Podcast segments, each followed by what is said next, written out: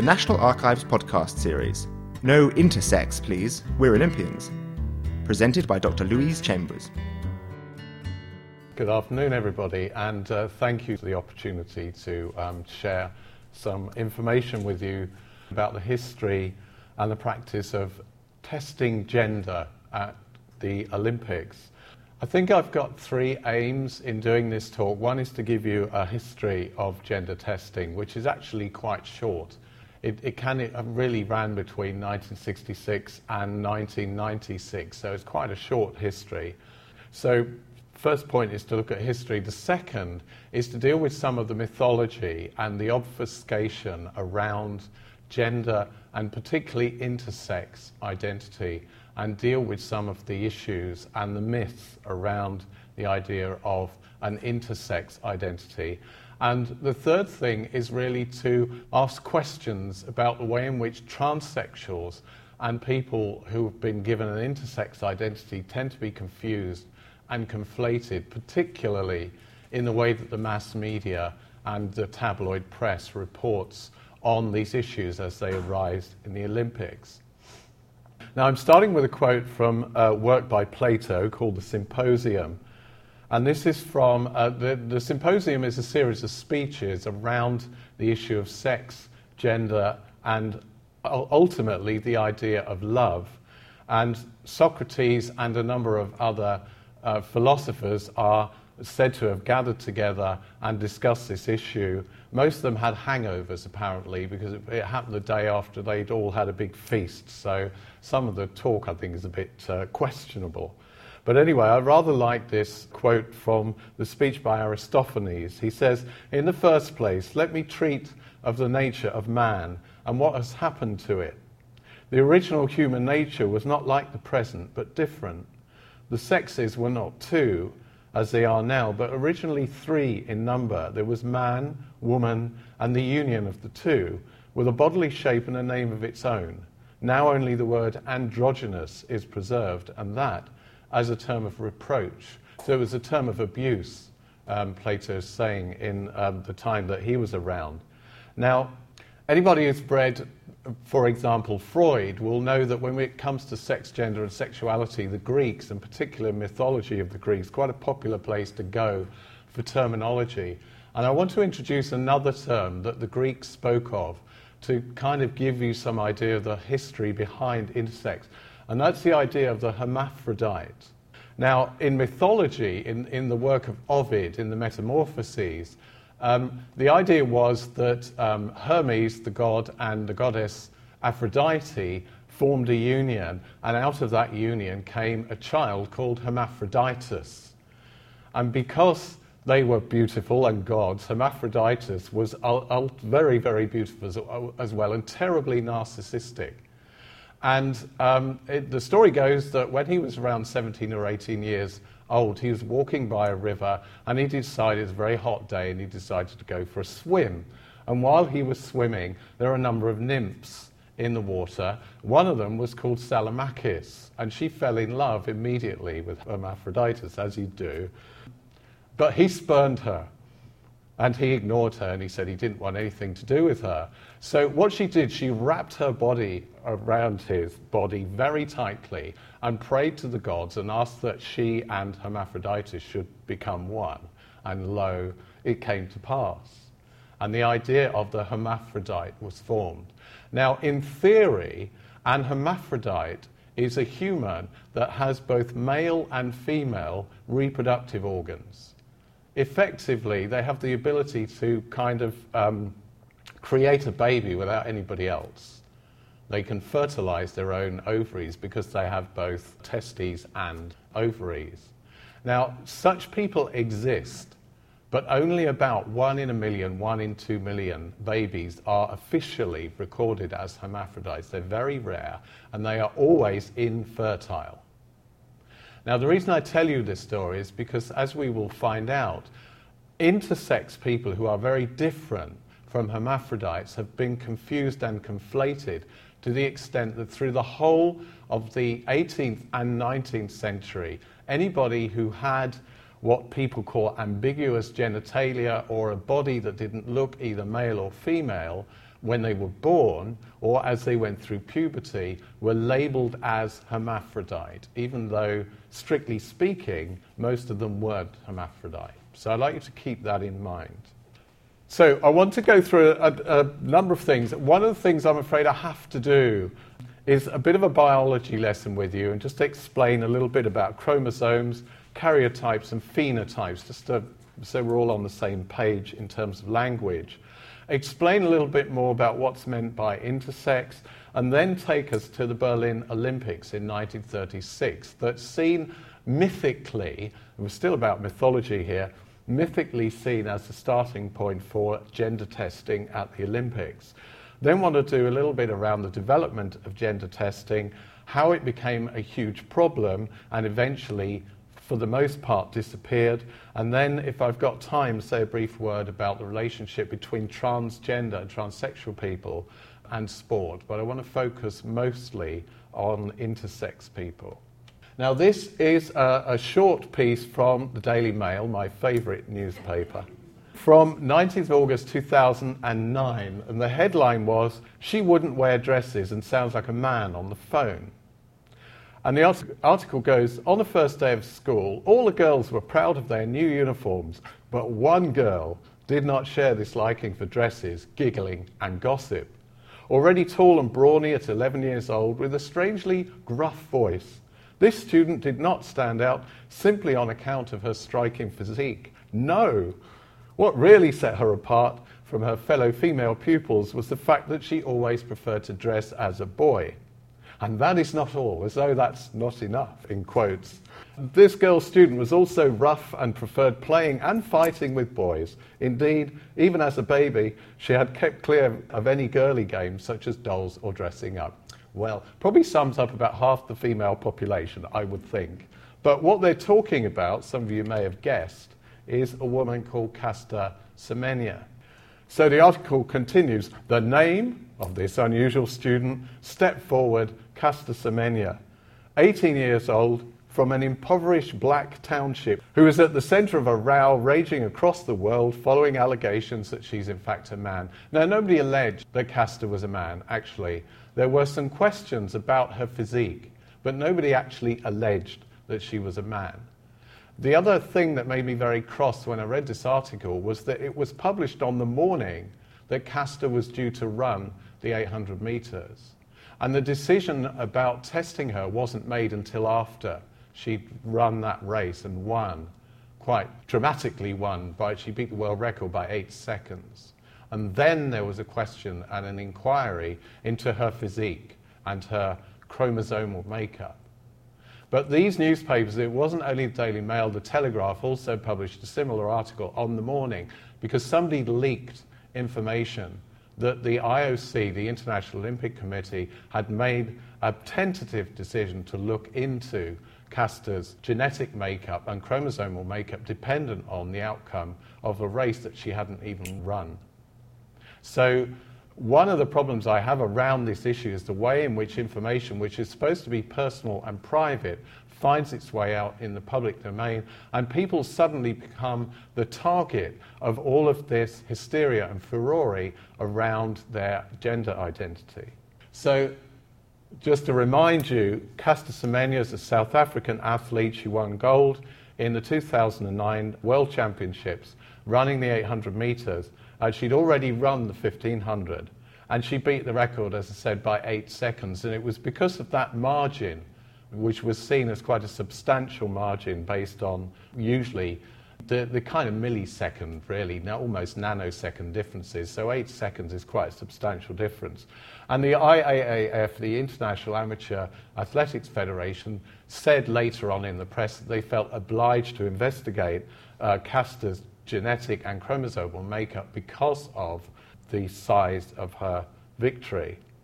And as I said, the testing was then leaked before she ran the final on the 19th. Now, I need to give you a little bit of a biology lesson, and go to sleep if you know this stuff already.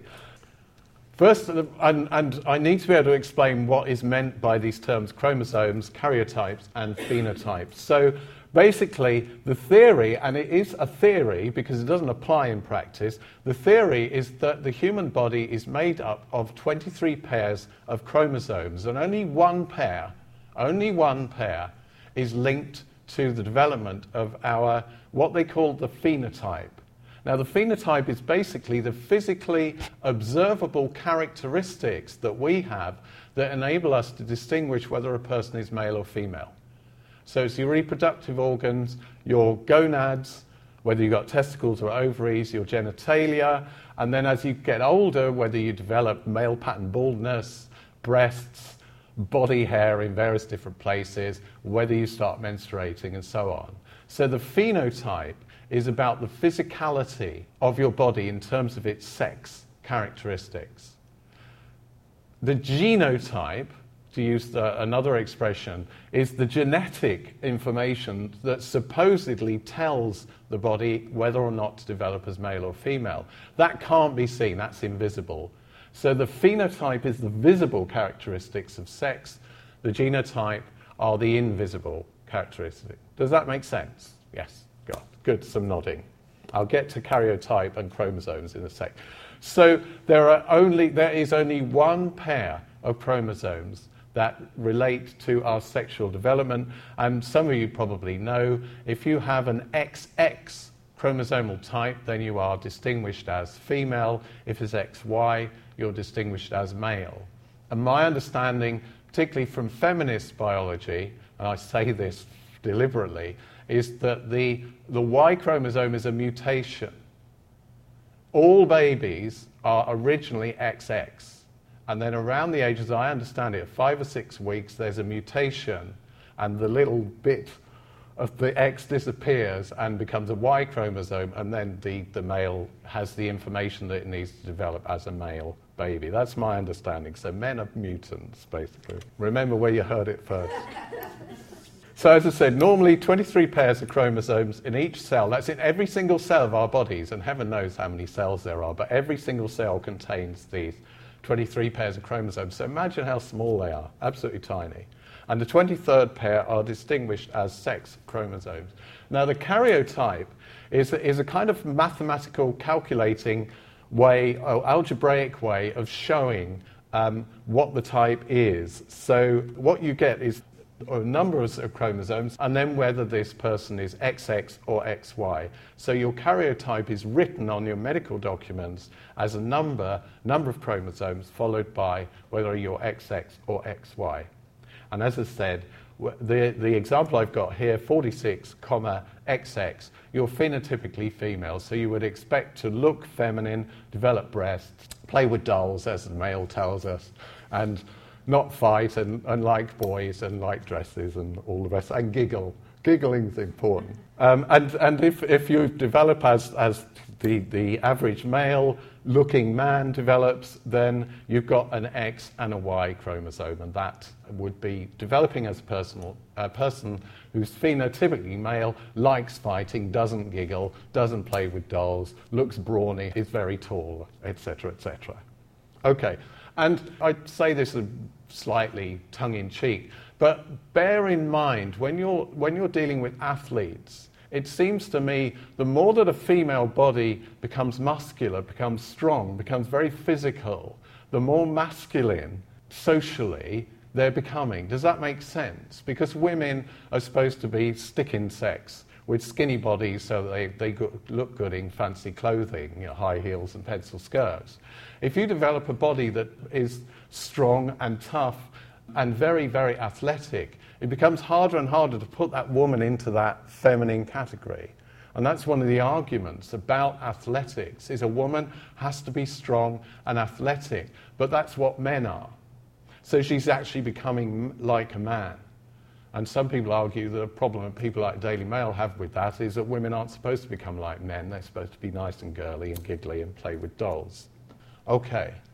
Now, I need to say something as well about intersex issues. This definition comes from the UK, the website, the UK Intersex Association. So I've tried to use the definitions that come from intersex people themselves rather than from the medical community. And they say intersex people are individuals whose anatomy or physiology differ from contemporary cultural stereotypes of what constitutes typical male and female. And we have to be very careful with language because, for example, a medical person will say their genitalia are, quote, ambiguous, unquote. And the point is, for the individual themselves, there's nothing ambiguous about the genitalia. They're their genitalia, they're individual to them, they're not ambiguous. But when you put those genitalia into a male female framework, they are then seen as ambiguous. So it may be your genitals, when you're born, appear to be, to use that term, ambiguous because they don't look properly male or properly female. They look like something else. You might have a, a long clitoris, a tiny penis, you might have both um, testes and a vagina at the same time. Loads and loads of different kinds of variations. So some intersex conditions are apparent when the child is born. And something like one in a thousand children are born with these indeterminate, if you like, genitalia. So that's about 60,000 in this country alone with these supposedly indeterminate genitalia. But it's not just that easy because, on top of that, other conditions develop as the child goes through puberty. And these are some of the more common conditions. There are literally hundreds of different intersex conditions. Magnus Hirschfeld, I think he was exaggerating a little bit, but he said he'd estimated, just based on things like chromosomal differences and genital differences, there are something like 47,000 ways of being gendered of 47,000 different kinds of possibilities. Get your heads around that. So I'm, I'm, dealing with the more common kind of intersex conditions. So these are the kinds of conditions that tend to appear as a person is growing up, and particularly going through puberty. So Turner syndrome, which appears to affect one in 2,000 females, the, where the person just has one X chromosome. No, there's, there's just the one X. There's no second X and no Y, just a single X.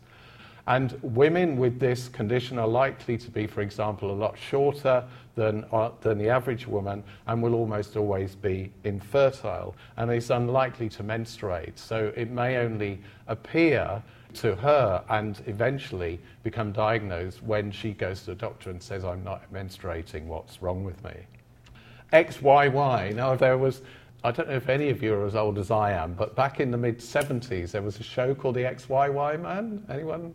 Now, there was a myth around XYY that it makes you cr- a criminal and in fact, in the course of this program, this, this guy who has this syndrome explains that the reason he's a criminal is because he's got this extra Y gene. Now, apparently, one in every thousand males is born with this an extra Y chromosome. So instead of having 46, he's got 47 chromosomes, and three of those chromosomes are seen as sex chromosomes. There's another syndrome called Klinefelter syndrome, and there's a brilliant film. I would really urge you to, to, to get hold of it. A film called XXY. is an Argentinian film, and it really explains what it's like to live with a particular kind of intersex condition. Affects one in a thousand males. It's often referred to as Klinefelter syndrome. And it basically means, again, like the XYY, that you've got an extra chromosome. Only this time, instead of an extra Y chromosome, you've got an extra X chromosome. Now, I'm, ex- I'm, explaining all these things because when we get down to the testing, you need to try and remember these. So I will be testing you later. Another very common condition, and this comes up time and time again in athletics, is a condition known as mosaicism. And it, basically, instead of having regular cells, you, I said earlier, all your cells are all the same. There are some people, and it looks like it could be as many as one in 500 people, who have irregular cells. Some cells are XX, some cells are XY, some are XXY, some are XXX, and so on. So the cellular makeup of the body is like a mosaic, hence mosaicism. And all of these issues and complications don't usually appear until puberty. So you've got these boys and girls growing up thinking they are, and I'll put it in quotes again, normal, and they're having a normal uh, they're expecting to go through puberty as normal individuals, and there then becomes a problem. They might not develop breasts, they might not start menstruating, their testicles may not drop when they expect them to, they may not be able to get erections. They go to their doctor, and the doctor eventually does a series of chromosomal tests and tells them that they've been diagnosed with an intersex condition. And again, I want you to bear in mind these children have been living as boys and girls and completely unaware of the fact that their bodies don't appear to conform to what's considered the norm. Finally, a couple of things before we look at the Olympics. Women did not start performing in the Olympic Games until 1900. I was gobsmacked to find that out. I couldn't believe it, but that's the way it is. There were 22 competitors who um, took part in the Paris Olympics in 1900, and then I was looking at the reports, and it was saying the first substantial program was the Paris, again at Paris in 1924. 135 women and 2,954 men. And that's considered to be substantial um, in terms of the representation of women. So I thought it's a very new way of defining substantial. So it wasn't considered feminine. You weren't supposed to have an athletic body. You're basically, your body's there to make babies. So it's about being big and, and strong, but not athletic. This idea was very, very firmly set in concrete almost, and it was only at the turn of the century and the emergence of what they called the New Woman, which is a whole other set of lectures, where women began to basically say, why can't we take part? Why can't we work? Why can't we do things that the boys do? So women were finally allowed in um, to this men only thing in 1900. I now want to take you to 1936, and this is really where the mythology began to kick in. Berlin, 1936, Hitler came to power in 1933, landslide victory in the election, and sees the Olympic Games as a huge propaganda exercise. And again, if you know anything about history, you'll probably know a little bit about how the 36 Olympics were seen as a place to show how the Aryan race could, be, pre- could predominate and could be seen to be the best of the best. And any German Jewish athletes were kicked out and replaced by Aryan, good, white, flaxen haired, blue eyed, blonde haired Aryan people who would demonstrate the quality of the Aryan race. And the aim, Hitler's aim during these Olympics, apart from all this militaristic stuff, was to win more gold medals than anybody else to prove the supremacy of the Übermensch. And two stories circulate now. I emphasize now. These stories were not circulating in 1936, despite what people say, and I want to take you briefly through them. The first one I've called Dora's story. Now, if you look at a book by Christopher Hilton, which was written in 2006, the book's called Hitler's Olympics, Hilton says there was a, a person called Hermann Ratjen, who was a member of the Hitler Youth, masquerades as a woman for the glory of the Reich, and replaced a woman called Gretel Bergmann, who was a Jew, in the high jump. And Hilton goes on to argue this was part of a Nazi conspiracy to um, get the, the best possible results from these athletic competitions, and that Hermann was a man who dressed as a woman and masqueraded as a woman called Dora in order to win the high jump. In the Daily Mail on the 24th of August, only five days, remember, after the, the earlier article I showed you about Caster Semenya, they published this piece, again about the Berlin Games, in a, a, an article called The Berlin Games How Hitler Stole the Olympic Dream. Dora Ratjen, whose real name was Hermann, was deliberately entered into the female event by the Nazis to ensure an unfair advantage. And it goes on to talk about pretty much the same thing that Christopher Hilton talked about. Now, the interesting thing is that when you do a bit of digging around, you discover this person wasn't called Hermann at all, their name was Heinrich. So, not only have these two writers um, got some of their information wrong, they can't even get the right name for this individual. So I had a look at another article which, was produced about a month later um, by Der Spiegel, which is a German magazine, and they tell this whole story very differently. They say that on the 21st of September 1938, now that's two years after the Berlin Olympics, a person called Dora Ratjen was en route home after she, she lived in Köln. And she was going home, and she handed her ticket over while she was sitting on the train to a ticket inspector. And he had, quote, suspicions about her correct gender, and he wondered why a man was sitting in the carriage in a dress.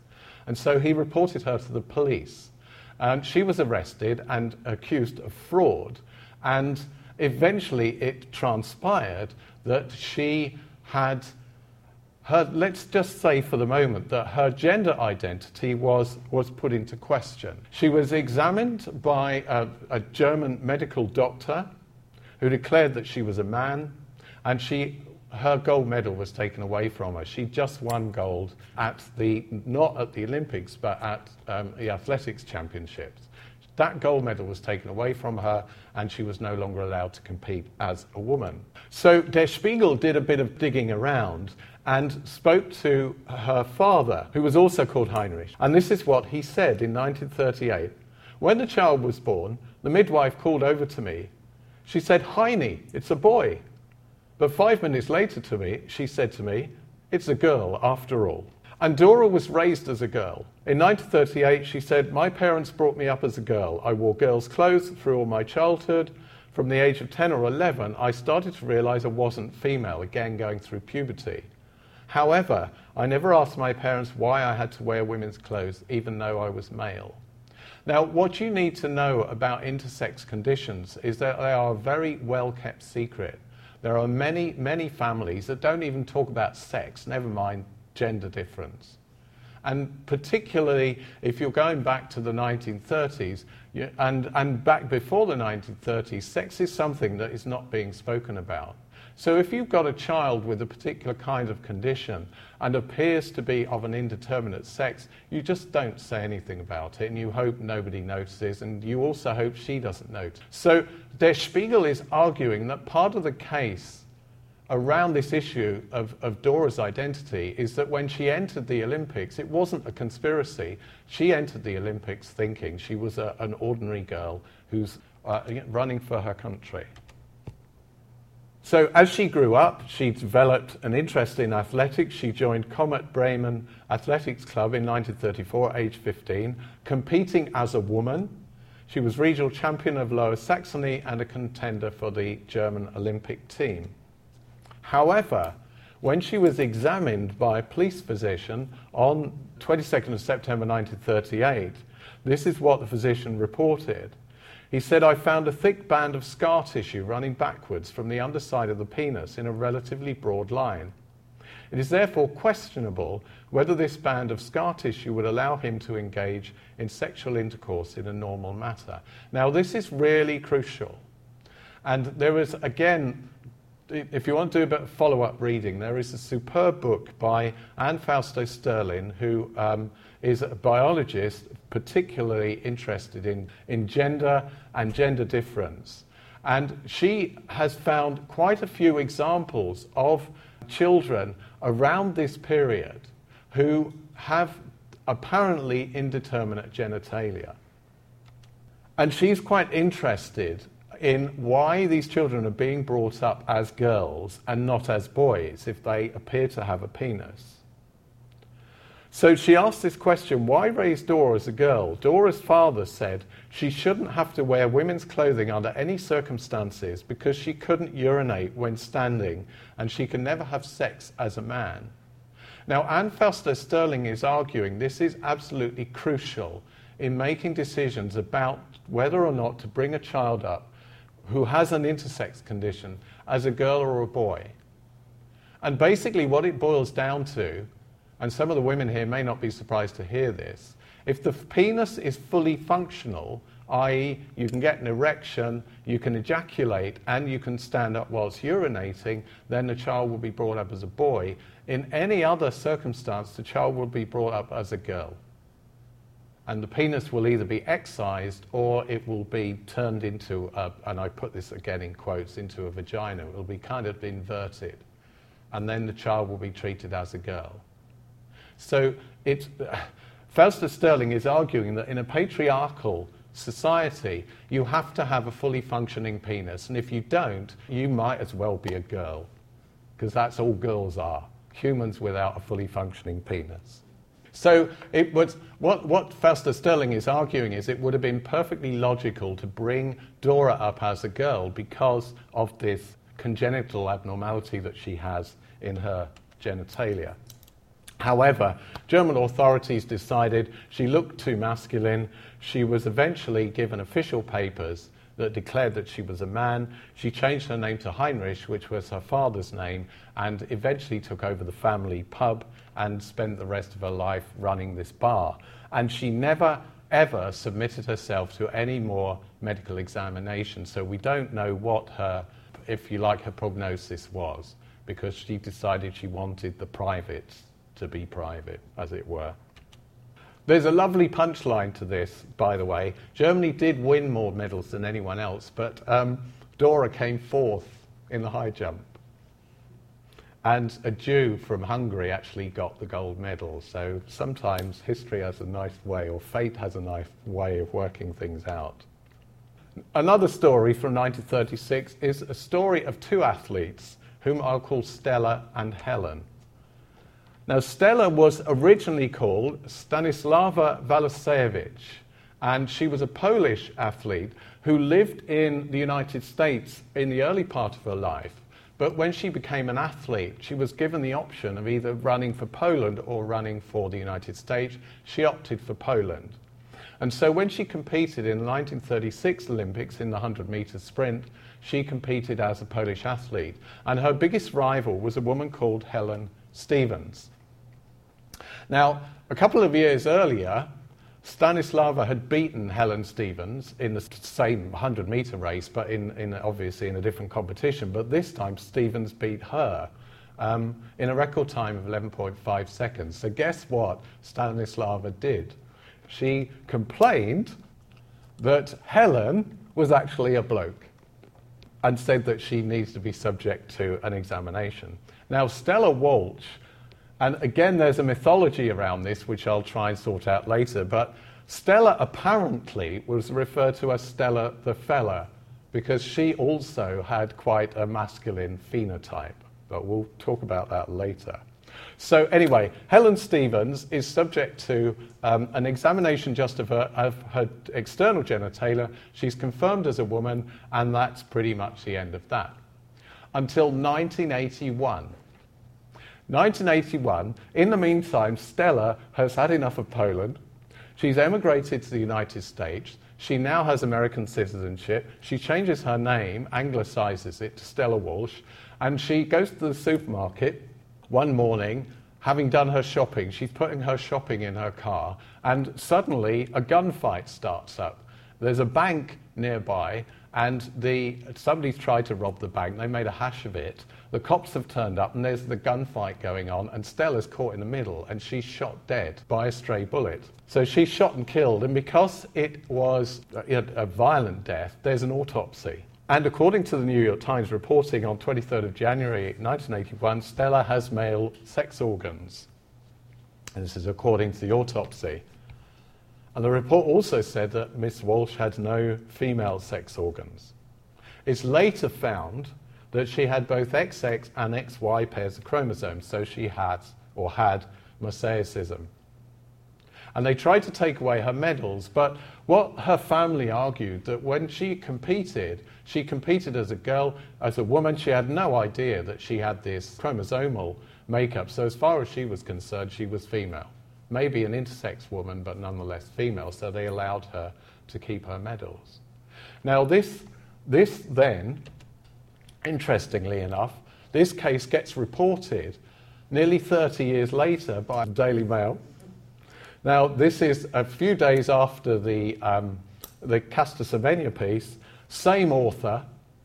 We've been here before with Stella the High Speed Fella says Guy Walters. The silver medal was won by Stella Walsh, a Polish sprinter whose true gender was only discovered when he stroked she was gunned down in the crossfire of a bank robbery in 1980. The autopsy revealed that her nickname of Stella the Fella was well deserved. She was found to have male genitalia. Now, here's the thing I cannot find, and nor can any other researcher, any reference to Stella Walsh being called Stella the Fella before 1981.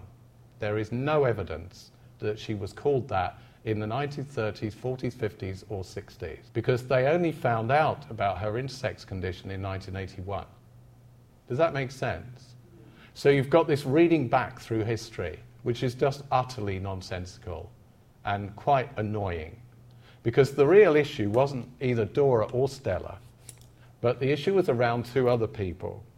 Now, on the 10th of August 1936, so this is during the Olympics, a chap called Avery Brundage, who was the American US Olympic president, said that he thought that all women athletes entered the Olympics should be subjected to a thorough physical examination. This isn't because of Dora and Stella, because these issues didn't come up until much later. But this is about two other athletes, Zdenka Koubkova, who ran again in the 800 metres, and a woman, an English woman called Mary Edith Weston. Now, the newspapers claim that these women were transsexuals, but they weren't, in actual fact. Because when you, again, when you do a little bit of research and you look at the lives of these individuals, both Zdenka and Mary Edith Weston had intersex conditions. Now, despite all of this information, telling these people that these women, in good faith, performed and ran as women and not as men pretending to be women, nonetheless, the International Amateur Athletics Federation decided after the war to introduce a rule where it required every single female athlete to produce a medical certificate to prove they were women. This wasn't required of the men, it was just required of the women. And if they couldn't produce a certificate, then they weren't allowed to compete. And the IOC introduced this in 1948. Now, they didn't tell the countries how they made that decision about whether the person was male or female or what kind of test they had to do. So you can imagine every single country was doing a different thing. There was no standardization whatsoever. And this has led to a whole load of problems. So, for example, in 1949, a Dutch athlete, so I, have got to be very careful how I say this name, it's Foekje Dillema, came to Providence, uh, sorry, to prominence. And she was a rival to a very famous Dutch athlete called Fanny Blankers-Koen, who'd won loads and loads of gold medals at the 48 Summer Olympics. Now, unfortunately for Foekje, she was tested by the Dutch Athletics Federation and she failed the sex test and she was banned, both expelled from the from games and banned for life. And it's a bit late to do this, but 57 years later, and, I, and it's still not clear how this happened, but after she died, they found some DNA cells in her clothing, and it turned out she had somatic mosaicism. In 1950s, the Russians joined, and I don't remember the 50s, but I do remember the 60s. And again, if there's any anybody else here who remembers the 60s and 70s, there were always big jokes about East German and Russian athletes, particularly people doing discus, javelin, shot put, that they were basically men on, um, yeah, men or women on heavy steroids. So in 1952, the Soviet Union joins the Olympics, and there's a great deal of conjecture in the West about different Soviet athletes, but particularly two sisters from the Ukraine, Irina and Tamara Press. And they won five gold medals between them. Um, in Rome and in Tokyo. Now, there was, and, and again, you kind of had to be there, there was a great deal of conjecture in the press about Eastern European athletes and, and people running for the Soviet Union because they all appeared to be kind of pumped up with steroids. So in 1966, finally, there was a formal verification test, which was a visual thing. Basically, women, and again, it's only women, had to take their clothes off and parade naked in front of three medical people who would decide whether or not their genitalia and their breasts were sufficiently female. And see, some people think the reason all this happened was to do with the Cold War. And the fact countries from the Soviet Union were winning all these medals and the West were getting a bit cheesed off. Although I should say, to be fair, that Irina and Tamara never ran again after 1966. Once these tests were introduced, they stopped running. Coincidence? And unfortunately, one of the things that occurred is this kind of a story. This is Maren Seidler, who's an American shot putter. She said, They lined us up outside a room. You had to go in and pull up your shirt and pull down your pants. Then they just looked while you waited for them to confer and decide if you were okay. I remember one of the sprinters, a tiny, skinny girl, came out shaking her head back and forth and saying, Well, I failed. I didn't have enough on top. They say I can't run and I have to go home because I'm not big enough. And you kind of wonder how many women would fail this test who think of themselves as normal, ordinary, everyday women.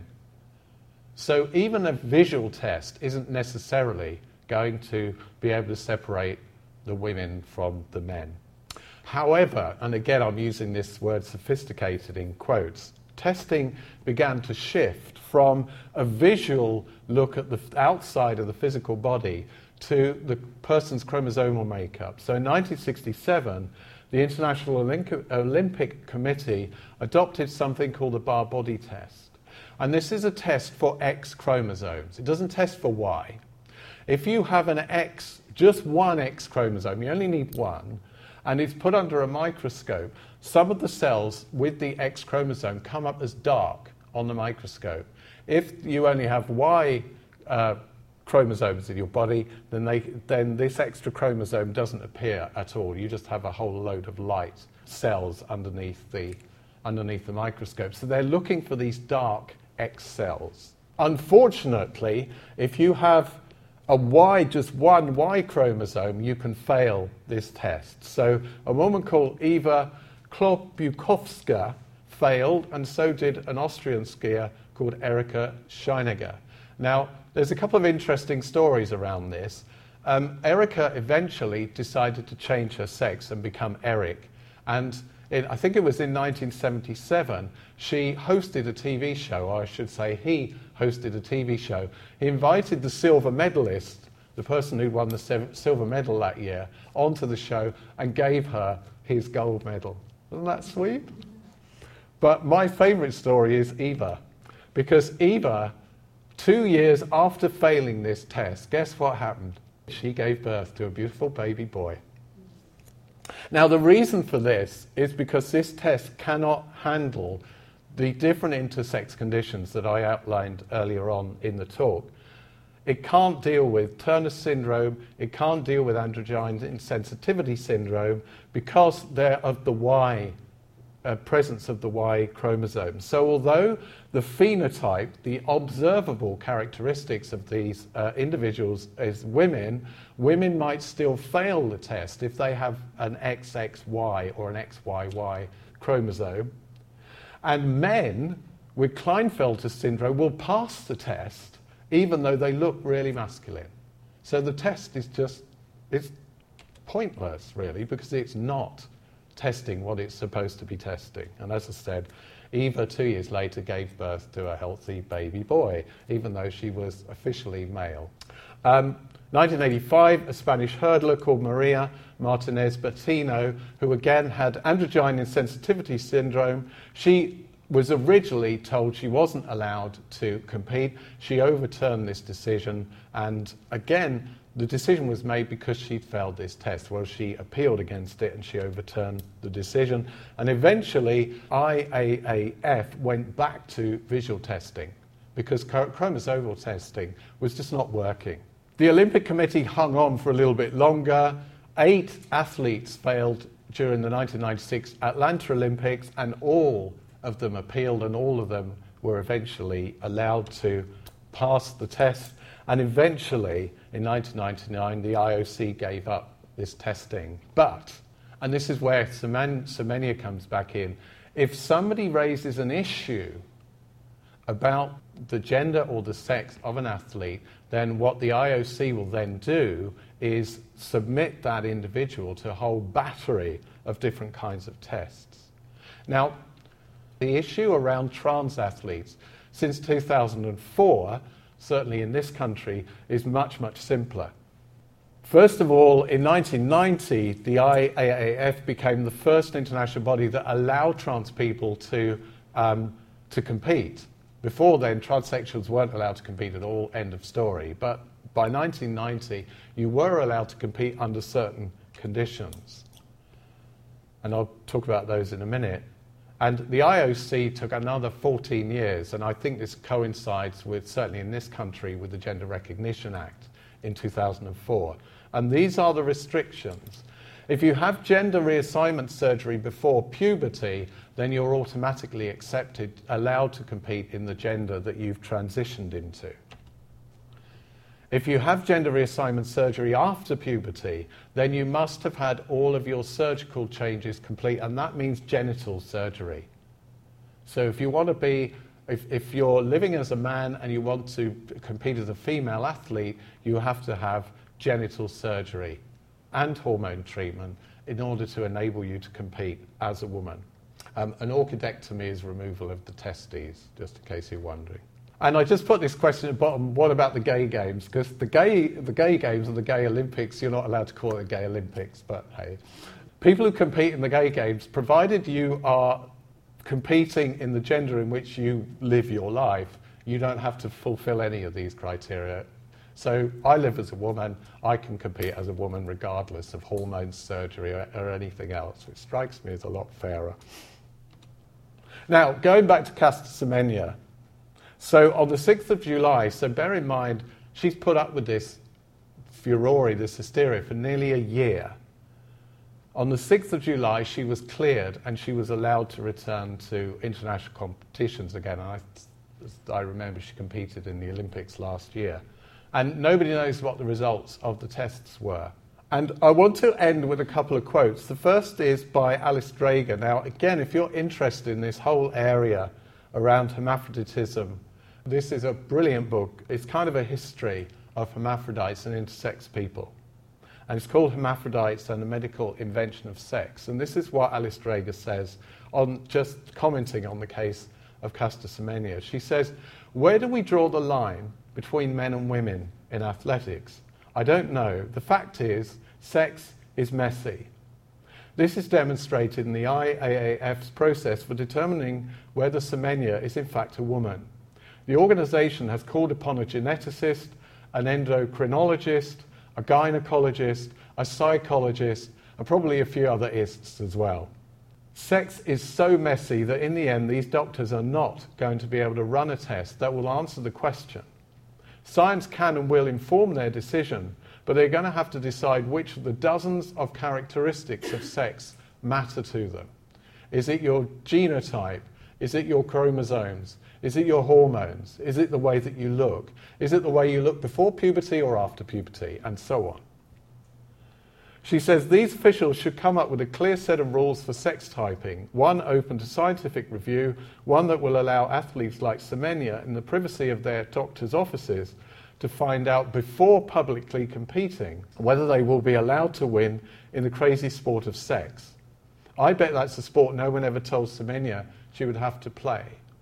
Now, I want to go further than that and argue about the impossibility of deciding about what constitutes a proper woman.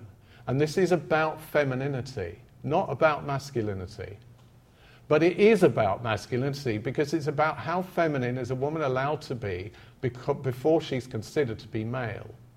So, going back to what I was saying earlier, if you want to compete as an athlete, you have to have stamina, strength, quite a lot of muscle tone, and a body that appears to be more masculine than feminine because we equate muscle tone and stamina and strength with masculinity. Does that make sense?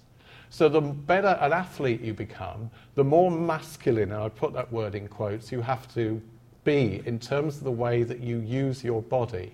And again, there's a very, very interesting book by a, um, a feminist philosopher called Iris Marion Young, and it's called Throwing Like a Girl.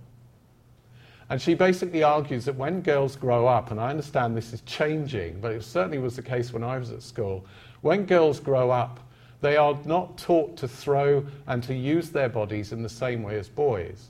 And if you ever watched a girl playing football in the 60s and compare it to the way professional women play soccer now, you'd know exactly what she means.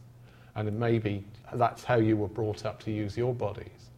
But the argument is if women develop their bodies and use their bodies athletically in terms of throwing, running, jumping, and so on, the way men are taught, then women will develop what appear to be masculinized bodies because that's what men are supposed to look like. And what a lot of these writers are saying is that if you want successful athletes in your country who are women, they're going to have what appear to be very masculinized bodies. Does that make sense? That's the first thing. But the second thing is around this issue of intersex bodies, because every single one of these women that I've spoken about, without exception, believed that they were women when they were competing. And that includes Dora. All of these women believed that they were ordinary women. And a lot of that belief was because of the secrecy and the ignorance surrounding intersex conditions. And I believe a lot of the issues around what Caster Semenya had to face was equally due to the secrecy and the ignorance around intersex conditions. So, what needs to happen is, I think, is a, a raising of the public's understanding of intersex conditions and some way of being able to censure the press to stop them engaging in this myth making and repeating mythology, which is clearly myth and yet continues to be repeated in the press on a daily basis. Thank you for listening.